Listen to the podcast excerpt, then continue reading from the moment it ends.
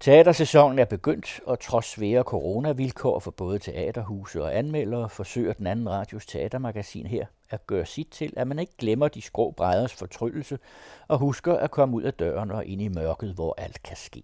Og sker. Vi skal i denne uges udgave af Kastesigten godt rundt i tiden, fra Kronborg i reformationstiden til en fremtid efter den aktuelle civilisationsundergang. Vi giver ordet til Rasmus Blæde Larsen. En historie om vold på Avenue T, 0 på Teater Sort-Hvid, Hamlet på Det Kongelige, Faust på Teater Republik og Lille Ejolf på Husets Teater. Skrevet af Edouard Louis, kunstnerkollektivet The Other Eye of the Tiger, Shakespeare, Goethe og Ibsen. Det er den menu, jeg har sammensat i dag. Og så får vi som end til sidst også et postkort fra Ingeborg, der efter endt vikariat her på Kastesigten er rejst til det sydlige himmelstrøg. Og da vi har så meget for, begynder vi uden digedar på Frederiksberg Allé. På og bag scenen står et virkeligt stjernehold. Ja, det lyder lige så floskelramt i Avenue pressemeddelelse, som det gør i min mund, men det er ikke desto mindre rammende. Instruktøren Anders Lundorf og de to hovedrolleindhavere, Andreas Ebro og Karin Bang Heinemeier, har alle tre inden for de seneste par år vundet røgmåtpriser for deres præstationer. Og det synes jeg godt, man kan mærke. Instruktionen og skuespillet rummer selvsikkerhed i sine virkemidler, og samtidig mod i dets flotte brug af pauser og mere akavede, krasbørstige scener. Ja, det handler jo om en voldtægt.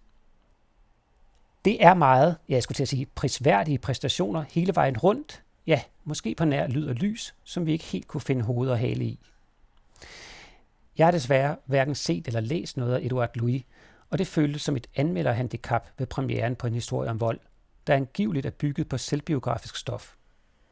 Man aner og får ind imellem lunser af en fortælling om det at fortælle, og frem for alt refleksioner om netop narrativitet som menneskets identitets- og hukommelsesform bag historien om voldtægten, som står i forgrunden i den sceniske version.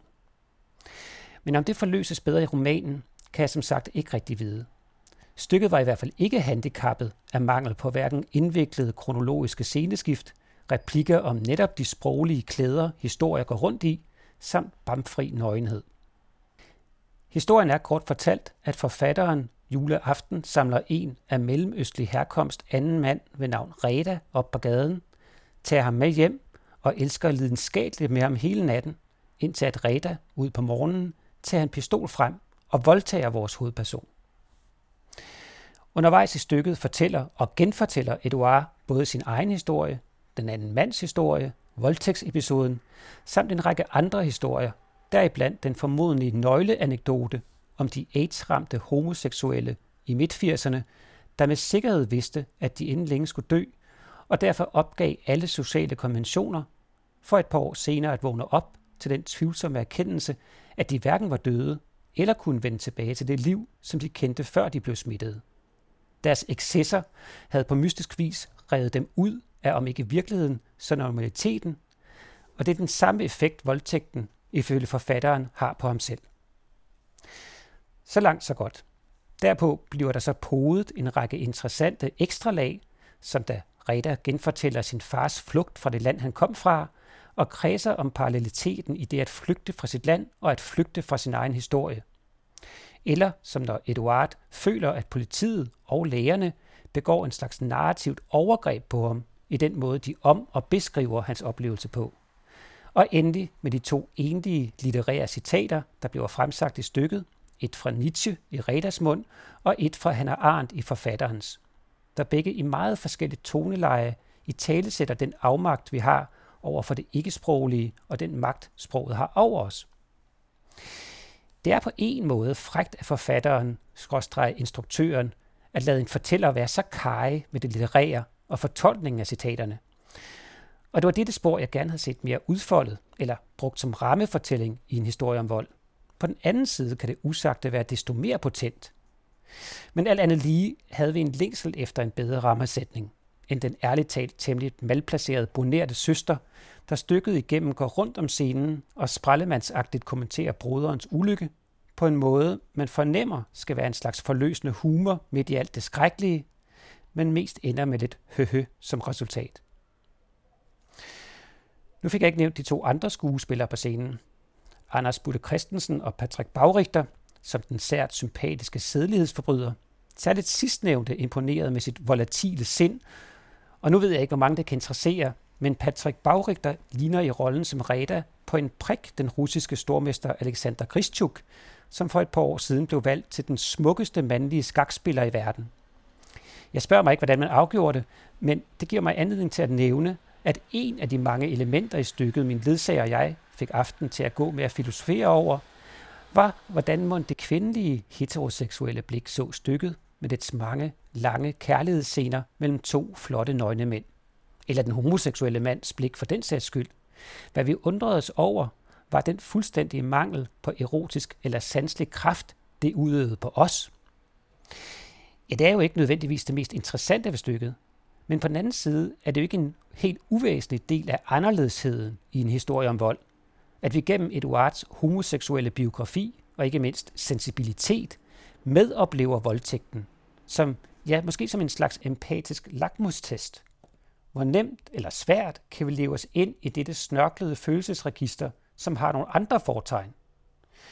Og med den for tiden ret store opmærksomhed omkring køn, kroppe og krænkelser, så taler stykket, om det ved det eller ej, til nogle svære og letantændelige følelser, folk har om emnet sex og magt. Og der kom jeg og min ledsagers snak også hen, og det ledte os til en lidt tvivlsom erkendelse af, havde det været tale om et lesbisk par i det samme handlingsforløb, så havde det erotiske element nok spillet en større rolle for os.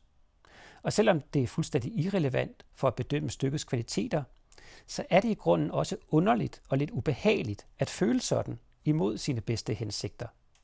At opdage sit erotiske blik afsløret af denne bagdør, og dermed åbnes nogle af de blinde vinkler i vores internaliserede krops- og kønssyn på en forbilledlig måde gennem nøgenheden og skuespillet på Avenue T.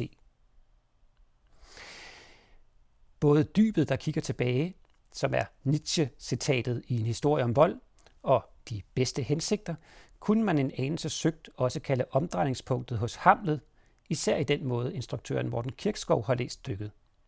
Ja, og så tilsat, og tilgive mig min vulgaritet, men pik og patter. For selvom det kun fyldte ganske lidt i det to og en halv time lange stykke, så var det ikke desto mindre tilfældet, at vi skulle stifte bekendtskab med både Hamlets genitaler og Ophelias bryster på det kongelige store scene.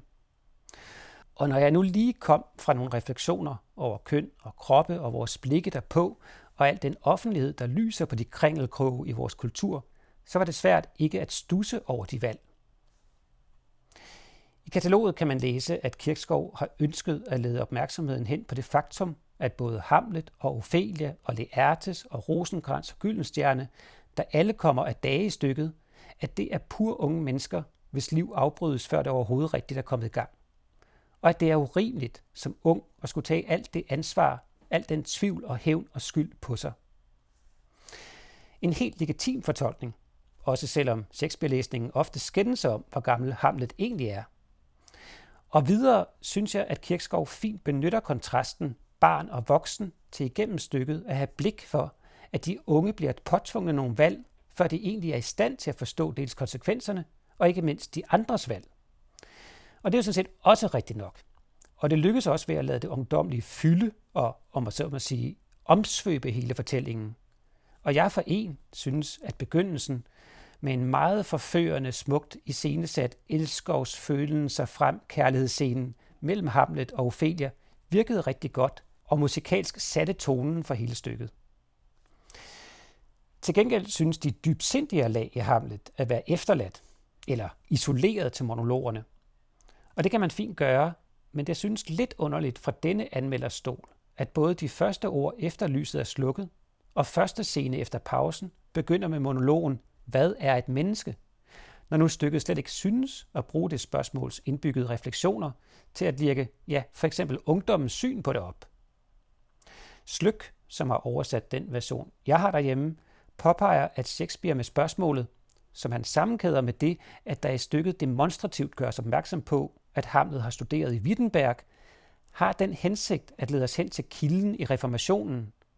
At Hamlets fortvivlelse nok så meget handler om det gamle verdensbillede, det middelalderlige Danmark, over for det nye, gryende verdensbillede. Slyk skriver, Helt bortset fra al forbrydelse og rådenskab, må Danmark derfor for den hjemvendte Wittenberg-student virke absurd. Selv står han i en avanceret livsforståelse, men ser sig på en gang anbragt i en forældet, feudalagtig verden, hvis normer er hule og livsudfoldelse afskyelig. Han føler vemmelse ved det bundske drikkeri ved hoffet. Han foragter de letbenede modelapse. Han ønsker intet højere end hurtigst muligt at vende tilbage til Wittenberg. Men han må blive i Danmark, og Danmark er i den forbindelse ikke et geografisk sted, et landområde. Det er en verden, som man ikke kan orientere sig i, fordi den ikke går efter hans idéer. Selve tilværelsen er blevet en fælde. Han er fanget. Danmark er et fængsel, siger han. Ja, time is out of joint, siger vores held jo også i en af de utrolige mange one-liners stykket indeholder. Esben Smed, der ikke helt sjældent mindede om Jens Albinus Hamlet på Kronborg for år tilbage, spiller rollen til UG af Slange. Og Sara Victoria Bjergård, som jeg sidst forførtes af i den vellykkede Værters unge lidelser på Teater Sort-Hvid, ja, hun er igen vidunderlig som Ophelia, og der kan måske gisnes om, at dette er hendes gennembrudsrolle. Og Stine Skrøder Jensen stiller undervejs mange af scenerne med hendes eminente komiske mimik og timing, som den tankekrøllende Polonius. Men mest af alt synes jeg faktisk bedst om Jakob Blomand. Hans på en og samme tid arrogante, sleske, snedige, men samtidig også angerfulde og egentlig ret kongelige farbror til Hamlet. Jeg synes ofte, at denne rolle på teater og film ikke rammer så heldigt, men det gør Lohmann her.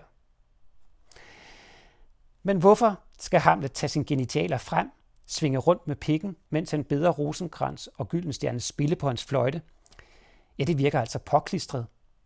Og hvorfor skal Ophelia komme ind og blotte sine bryster endnu en gang, efter hun er død? Ja, vel minder det os om, at Ophelia var pur ung og uskyldig og har nogle meget, meget smukke bryster. Og ja, det er en skam, at hun og de er døde og lagt ned til ormenes festmåltid. Men hvilken funktion har det, at man skal se dem igen på dette tidspunkt? Det havde jeg lidt svært ved at finde en mening i. Ja, altså udover måske at seksualisere figuren.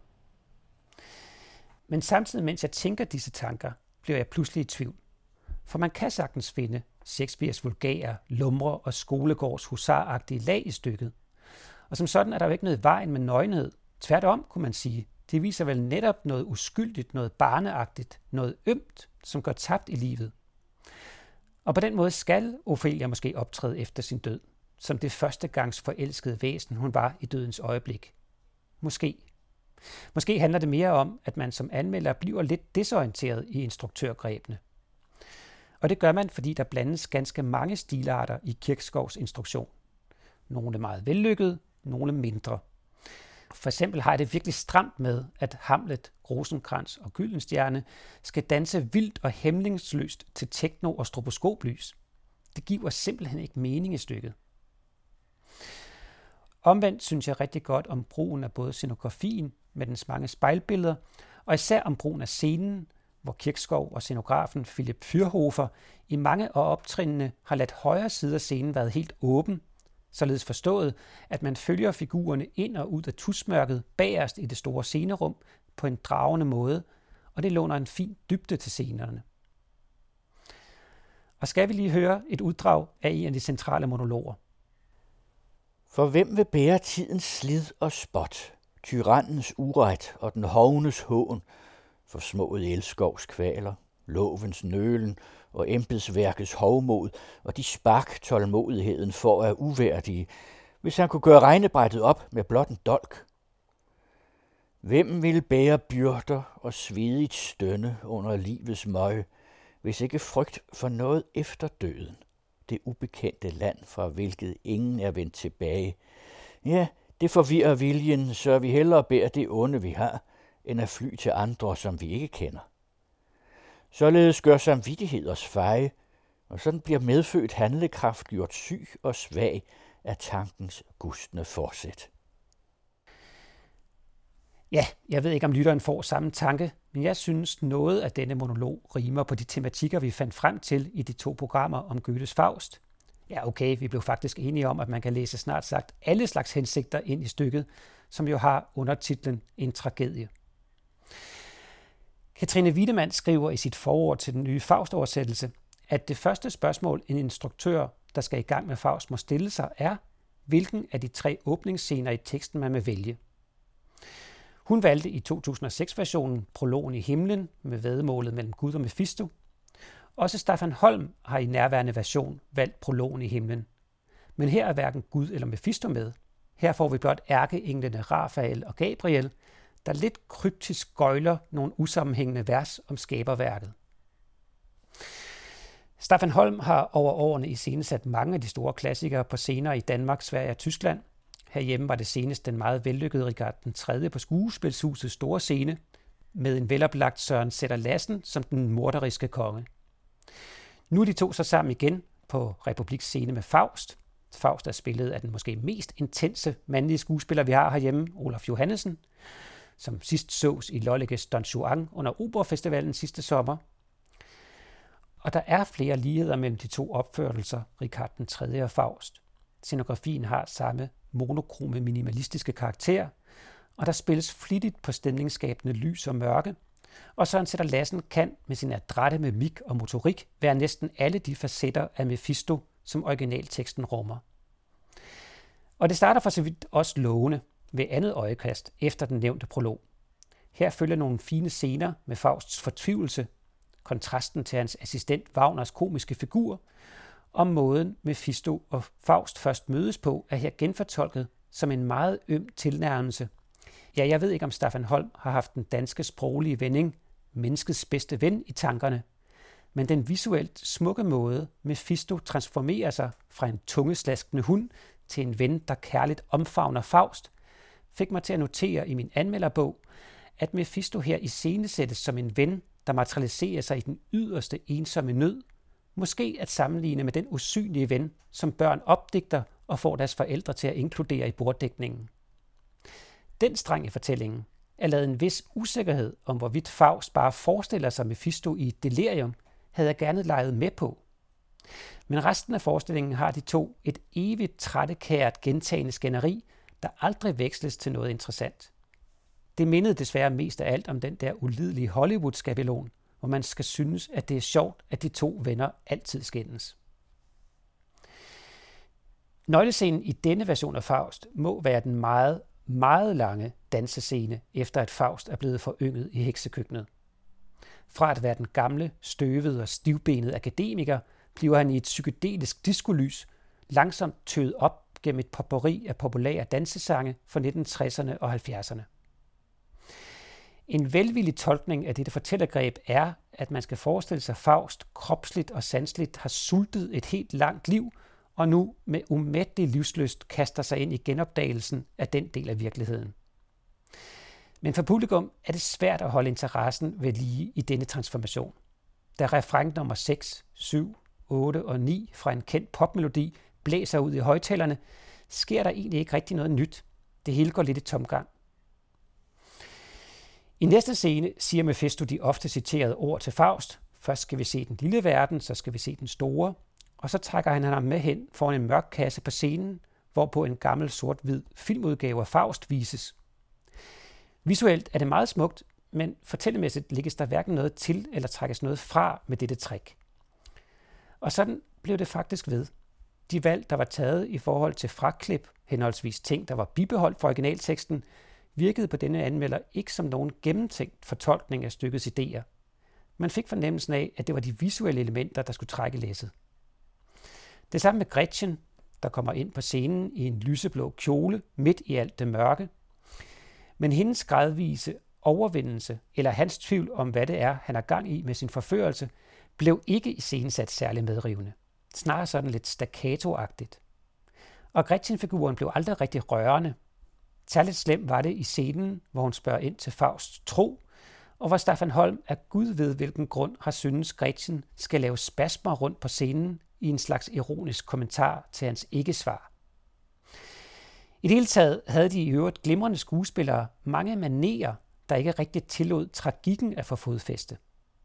Det virkede på dette tidspunkt, det vil sige hele anden halvdel af stykket, som om at Staffan Holm var løbet tør for idéer eller faret vild i, hvad han egentlig ville bruge fagstoffet til. En berømt Goethe-vending hedder, man mærker hensigten og bliver forstemt. Her mærkede man ikke rigtig hensigten, men blev dog forstemt. Og uden lige frem at vi sable stykket ned, ja, så fandt vi ikke nogen forløsning, da mørket igen sænkede sig over Gretchen. Og jeg tror, vi delte denne oplevelse med mange teater den aften. Der som at de tøvende klapsalver først begyndte efter en pause, hvor mange, i hvert fald os, tænkte, var det det? Så er der Lille Ejolf efter Henrik Ibsen, instrueret af Liv Helm og med Jens Albinus og Sine Eholm Olsen i hovedrollerne, og med Asta August og Mikkel Becker Hilgard i fine biroller på Husets Teater.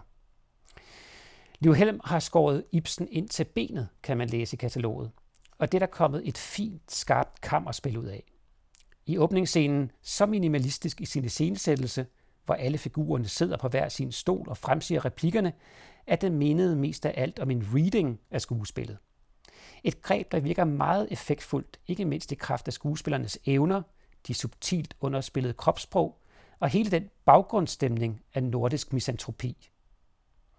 Måske, tænkte jeg undervejs, men snært af Hvem er bange for Virginia Woolf og en lang dags rejse mod nat, bare for at give en idé om, hvor vi er henne. Stykket begynder i denne fortættede, stillestående stemning, men efter den lille drengs drukne død, går kroppen imidlertid i, ja, jeg fristes til at sige pubertet. Det er som om, at Liv Helm har læst et sommerfuglemotiv ind i stykket, hvor alle figurerne, inklusive den lidt vattede ingeniør, bryder ud af deres kokon, og snarere end at lade de spidende replikker afspejle alle de fortrængninger, de hver især gemmer på, så lader instruktøren kroppene tale gennem noget, der næsten minder om fysisk teater. Rita vikler sig om stolen, holder febrilsk fast i bordet og ender med at klæbe smide sig op ad væggen. Og endnu vildere går det for sig med Astas transformation, der ender i noget ja, nærmest primalt. Ja, det er nok en smagsag, men jeg synes, det bliver for kropsligt. Smerten i de fortvivlede mennesker mister lidt sin evne til at snige sig ind under huden på mig, når voldsomheden i deres udtryk om at så at sige larmer så meget. Men det skal ikke fraholde jer for at danne jeres egen mening – det er altid en teateraften værd at besøge teaterskuret på Halmtorvet. Man kunne sige meget mere om Lille Ejolf og om Ibsen, men af tidsnød må vi nøjes med denne hurtige anbefaling. Og havde vi ikke haft så mange stykker på programmet i denne udgave af Kastersigten, så havde jeg også gerne trakteret lytterne med nogle kuriøse betragtninger fra teaternes meget forskellige coronaforanstaltninger. Hvert teater gør det nemlig helt på deres egen måde – men kun et sted var det kreativt tænkt ind i selve stykket, og det var i 0 på Teater Sort Hvid. Her har man placeret en højtaler på alle de tomme sæder, hvorved at forestillingens lydunivers, skabt af Victor Dahl, fik en meget central og medfabulerende rolle. Nogle teaterscener har før eksperimenteret med surround sound og andre immersive lydeffekter, men jeg mindes ikke før at have haft den oplevelse, af, at lydene flød ind og ud mellem os på denne meget forførende organiske måde. Allerede helt fra stykkets begyndelse blev lydvinduerne rundt i salen brugt i fin samklang med, hvad der foregik på scenen. Og det var langt fra den bedste kvalitet ved nul. I lader mig bare sige det med det samme. Hvis man kun skal se et stykke af dem, jeg har præsenteret her, så synes jeg, I skal vælge 0. I hvert fald, hvis man kan lide den der genre, som minder mere end en hel del om Biering-stykkerne Rocky og Landet uden drømme. Stykket begynder med, at skuespilleren Morten H. Andersen i forestillingen Bare Morten sidder halvvejs op i et birketræ. Birketræet står sammen med to artsfælder på en lille mosbegrået ø ude i et hvidt flisehav, der er tilpas skingert belyst til, at man tænker sig hensat i en science fiction-agtig verden. Og det er da heldigvis også lige præcis det, man er.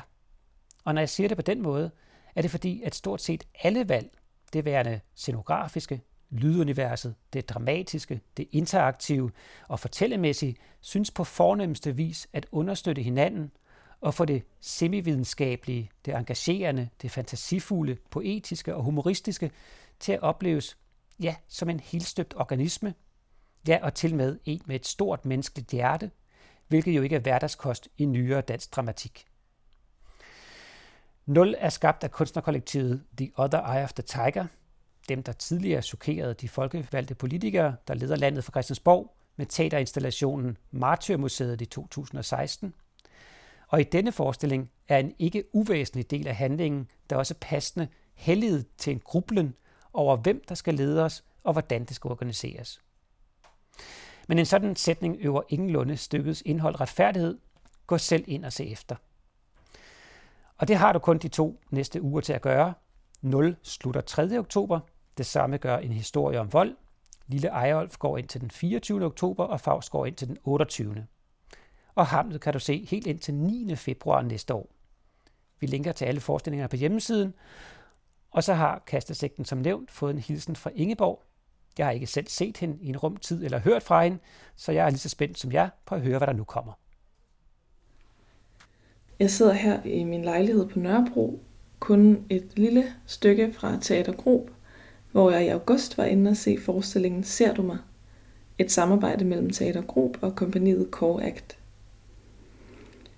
Ser du mig beskæftiger sig med emnet social ulighed, eller det at falde uden for det sociale sikkerhedsnet i samfundet.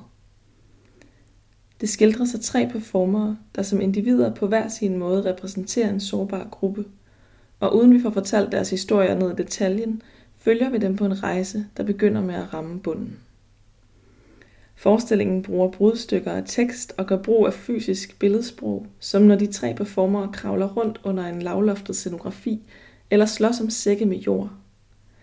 Scenografiens mest centrale element er en konstruktion af lamper, der både virker som et smukt lyshav, en stjernehimmel eller som en masse udefra seende øjne, der kigger ned på de tre aktører.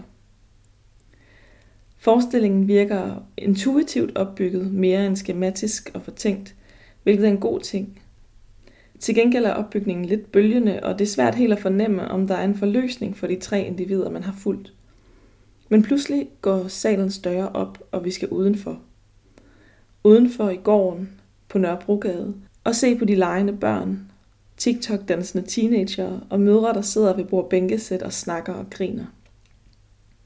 Diversitet i alder og etnicitet. En kontrast til det forudsigelige teaterpublikum, vi er. Vi kigger på en virkelig baggårdssituation, der er iscenesat på den måde, at den er badet i grønt lys, og i Mika Forslings energiske musiske komposition. Vi skal se de mennesker, der er lige omkring os. Det virkelige teater, der foregår hver dag lige her. Teater Grob har som mål at være et lokalt forankret teater, og det er første gang, at gårdens beboere er blevet personligt inviteret til at se visninger og deltage ved hver aftens afslutningsbillede.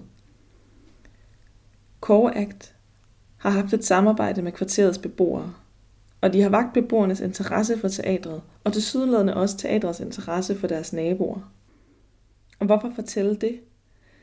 Fordi jeg tror, at vi har brug for vores små teatre lige nu, og de har brug for os.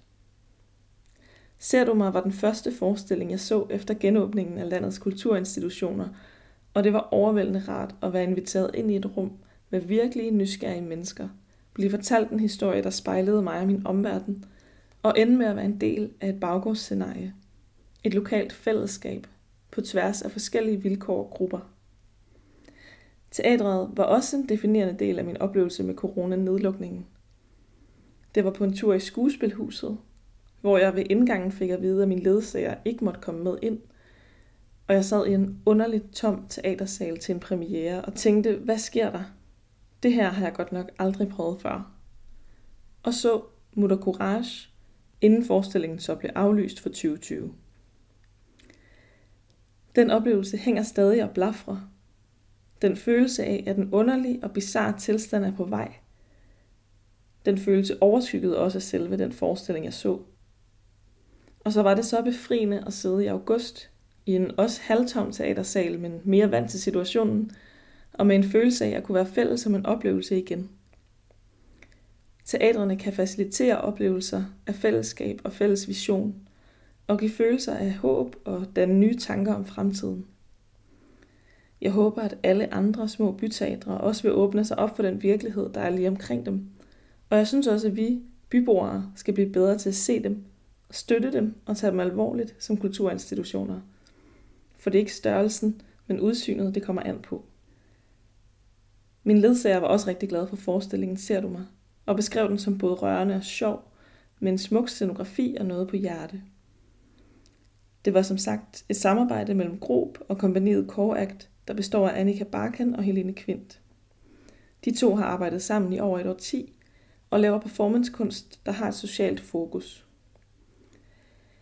Annika Barkan, den ene halvdel af gruppen, spiller også forestillingen Vi åbner munden og hører sammen, som udforsker potentialet i at skrive moderne protestsange.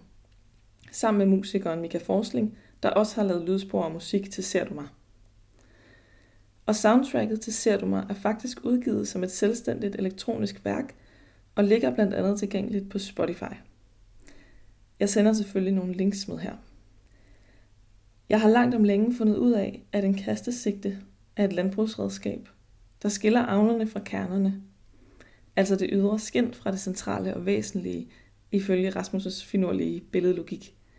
Og som teaterkompaniets navn, Core Act, måske også hentyder til, så virker det til at være en mission for dem at fremstille det mest væsentlige, kernen i noget, på den mest enkle måde. I Ser du mig står mennesket sårbart frem i spørgsmål om klasse, fattigdom, ulighed, ensomhed, utilstrækkelighed og isolation. Når forestillingen rammer bedst, skaber den et rum mellem mennesker for solidaritet og sanselighed. Og nu vi er ved byens små scener, vil jeg gerne fortælle om et meget lille byteater, som har betydet meget for mig. En måde at skille det væsentlige fra det mindre vigtige kan foregå gennem erindringen, og nogle forestillinger står tilbage efter flere år som tydelige glimt af magi. Overraskende nok kommer mange af mine stærkeste glimt fra et undseligt lille teater, der kan noget helt særligt, nemlig Bådteateret i Nyhavn.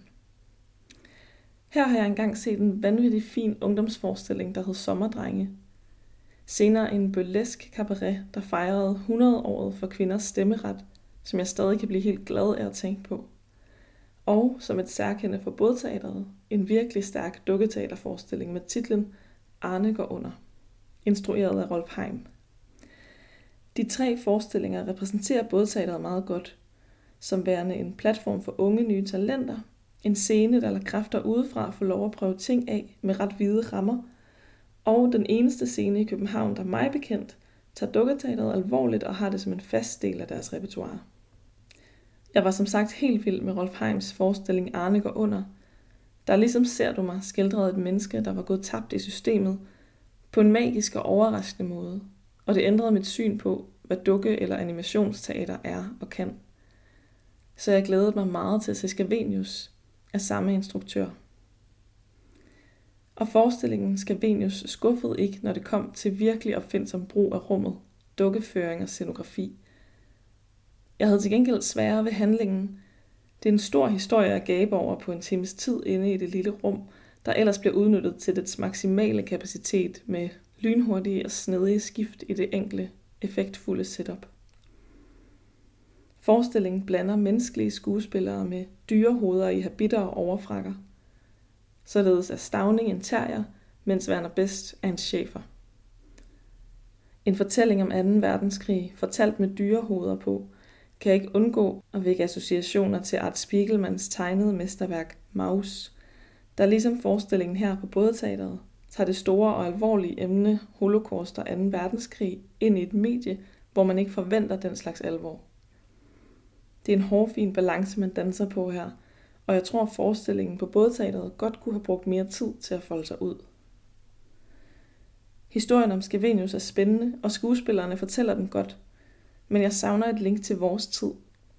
Hvorfor har Rolf Heim og kompagni netop valgt at iscenesætte denne forestilling i dag? Hvad skal vi med fortællingen om Skavenius? Er det en kommentar til noget? Et spejl, vi skal holde op foran os selv? Fordi vi i Danmark har en tendens til stadig at vælge det bekvemme rent politisk, i stedet for at være radikalt solidariske og idealistiske? Eller er det bare et forsøg på at nuancere vores billede af historien? Det vil jeg gerne vide. Forestillingen spiller ikke lige nu, men bliver efter sine genopsat.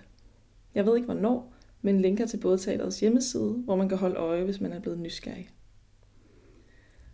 Rolf Heim har noget med det dystre i dukketeater.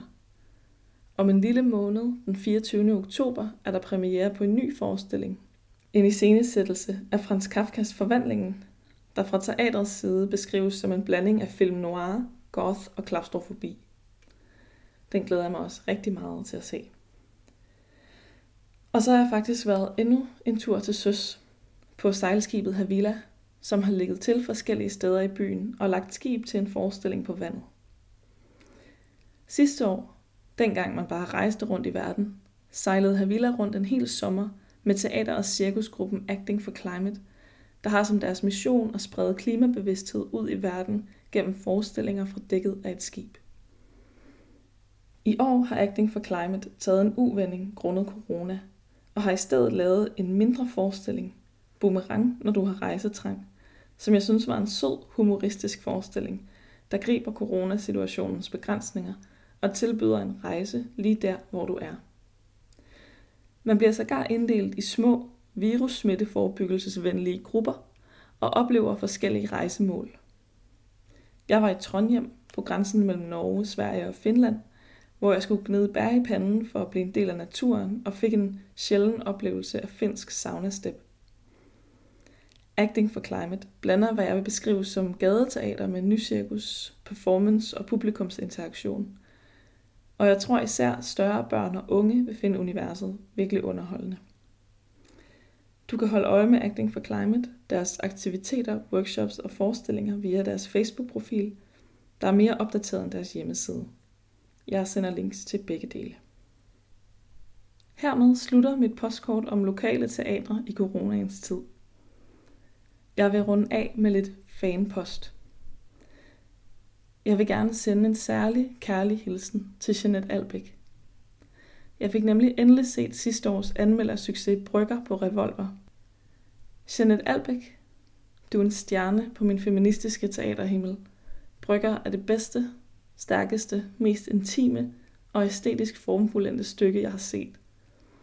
Jeg var vild med dit rå nærvær, og jeg vil fra nu af se og høre alt, hvad der står Jeanette Albæk på. Jeg er fan. Og til alle jer andre, både dem der fik og dem der ikke fik set brygger, ægte bryggerfans kan købe Trykkertøsens merchandise fra forestillingen, og alle der er nysgerrige på Janet Albæks musikalske fortolkning af Susanne Bryggers tekster, har mulighed for at lytte til forestillingens soundtrack på diverse musiktjenester, og eventuelt anskaffe det som vinyl med titlen Eros. Det var alt fra mig. Pas godt på jer selv. KH Ingeborg. Kastesigten redigeres af Rasmus Blæde Larsen, og det var mig, Carsten Farov, der læste et brudstykke af Hamlets at være eller ikke være monolog i Niels Brunses nye oversættelse.